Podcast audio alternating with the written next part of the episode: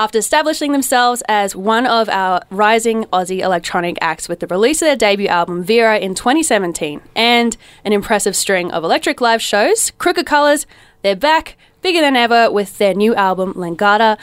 A sophomore release, it's impressive from start to finish. You've got sweet combination of deep hypnotic atmospheres and then hook-laden electronic rhythms. And to celebrate the release of their new album, Crooked Colours. They're embarking on a national tour around Australia with two Melbourne shows actually on the 25th and the 25th. 26th of May at the Forum. The 25th is sold out, so you can see it's in very high demand at the moment. And joining the housemates in the studio right now to talk about this incredible release and their upcoming tour are Crooked Colours themselves. Well, two thirds of it. Phil and Leon, thanks so much for coming in. Thanks for having us. First of all, congrats on getting your gold record for Flow. How's it feel? Feels great. It was really surprising to get that. Um, it was always amazing to get your first one. So Yeah, it's, it's kind of something that you don't really think about.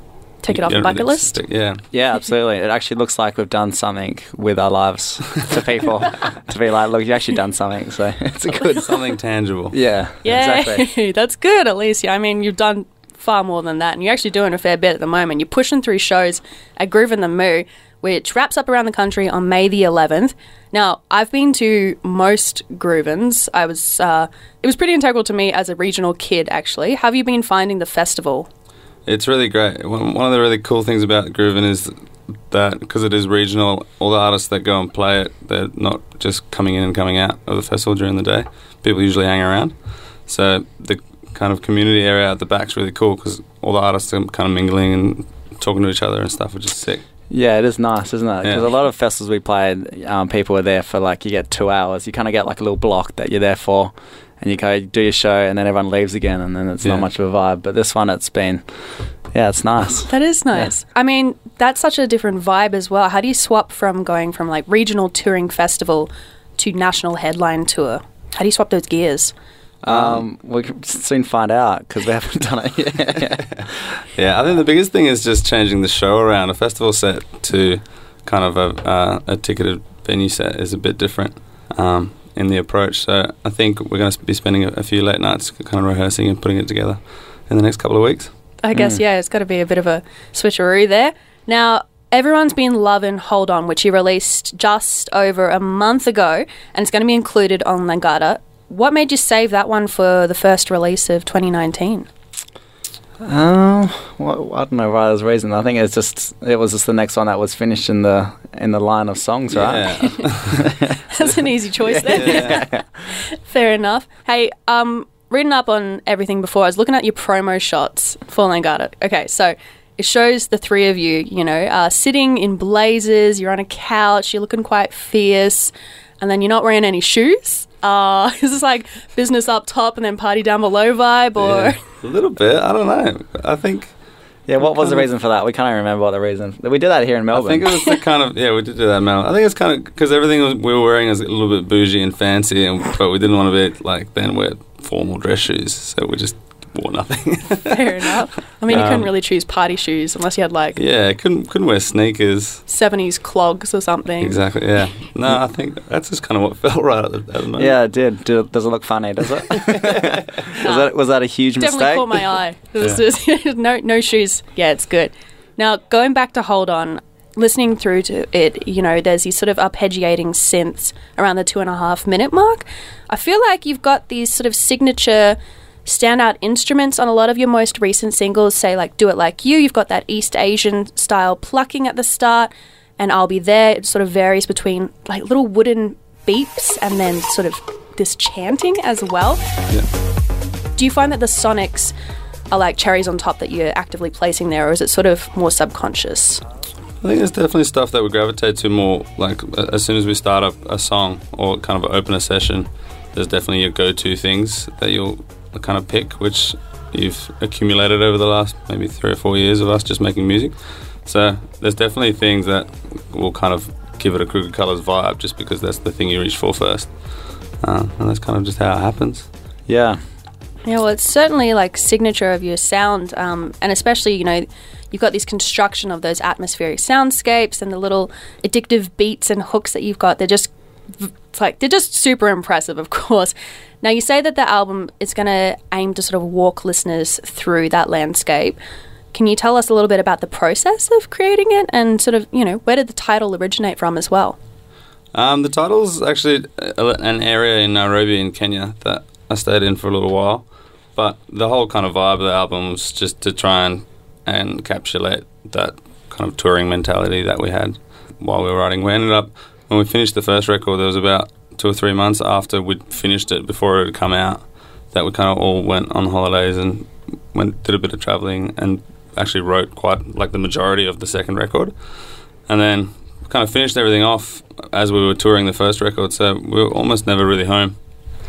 And that's kind of what the vibe is. Yeah, I think you summed it up perfectly.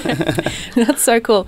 Hey, you also had Tim Watts and David Wrench, who they worked with FKA Twigs, the XX, Frank mm-hmm. Ocean, mixed your album.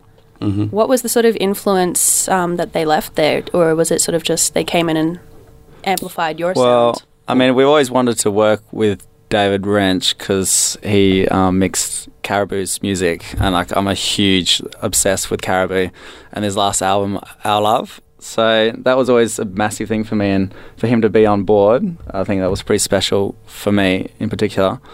Yeah, we're Um, pretty stoked with that. We, we sat down and kind of had a look through our record collection about th- through all the records that we liked most, and then try to find out who mixed them. And it turned out that he mixed most of them. so Yeah, That's sick. yeah. So he was great, and he was really good with his mixes too, wasn't he? He just came back with things that were just like, oh yeah, that sounds juicy. yeah, there was that. almost no back and forth there, Yeah. which was great. We had um, David do a couple of the tracks, and then um, we kind of had a period where we didn't quite finish off the songs in time for him to do the rest. Yeah, for him to do the rest. And then um, Tim was in Sydney, and we kind of knew from his background that he was a bit of a gun. And Um, David was busy at that point, so Yeah, and then Tim did, just did a really, really good job of matching him. Amazing. So, and he's also fantastic to work with. He's Shout out to Tim and David. Sweetest, Yeah. sweetest man in the industry. That's so lovely. Now, speaking about your live shows as well, sort of, you know, transitioning electronic based music into a stage, I guess it can be kind of tricky as well, but, you know, you're pulling it off super well. When you're writing your music, though, do you write it for the stage or are you writing it more for the studio and just, you know, listening? I think it's definitely for the studio. But you always like it'd be silly to say that you don't think about what it's going to sound like live. So some songs you're like, oh yeah, this might this might be good live. I reckon this, Yeah. this might be a vibe. We're fortunate But- enough to have Liam, who's a pretty good drummer, so we'll we'll make stuff for the studio or kind of that stuff that's very electronic, and he usually doesn't have a massive problem with being able Yeah. to drum it. How are you feeling actually about the upcoming tour? You know, you're hitting up um, eight different cities around Australia. Um, yeah, it's really good. I mean, there's a couple of venues that we're playing that we've always really wanted to play, like bucket list venues. The Enmore is definitely a big one for me.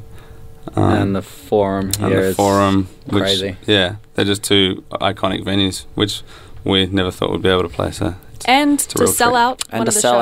out. Yeah, Mm. Oh my gosh. it's massive for us. That is massive. I mean, you got to pat yourselves on the back. It's the first night too on the 25th. Yeah. What a feel. What a vibe. Can't wait to get into the new album as well. But you've, you know, sneakily dropped one last single. It's called Never Dance Alone. Features Ladyhawke, who, you know, is incredibly exciting. That synth pop royalty there.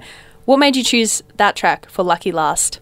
I think we really wanted to do a, a feature single, just because it's something that's exciting and a little bit kind of um, noteworthy. Um, get, catches people's attention a little bit more. Um, and it's a nice kind of slow burning track. The singles were always going to be the first singles were always going to be the dancey ones. Um, so we wanted to get kind of more of a brooding, slow one in as well before the album comes out. Cool. Make people really amp up the anticipation. Yeah, yeah, Get real moody. Housemates have been chatting to the boys from Crooked Colours, Phil and Leon, giving us the scoop on their second album, Langata, which is going to drop in just over two weeks on the 17th. You're going to want to book tickets to for their national tour. It's starting on the 25th. That one's sold out, but on the 26th, there's another show at the Forum in Melbourne. So jump on crookedcolorsmusic.com or their Facebook page for more details. We're going to play the newest single to be included on Langata now, featuring synth pop royalty Ladyhawke. This is Never Dance Alone by Crooked Colours here on felt